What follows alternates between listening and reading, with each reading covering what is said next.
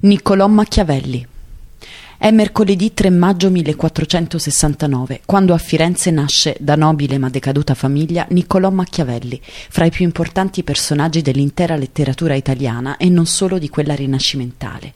In una lettera del marzo 1498 scrive una critica serrata all'azione politica di Girolamo Savonarola, discutibile in sé ma condotta con una risolutezza di giudizio e di stile che già preannunciano il futuro scrittore.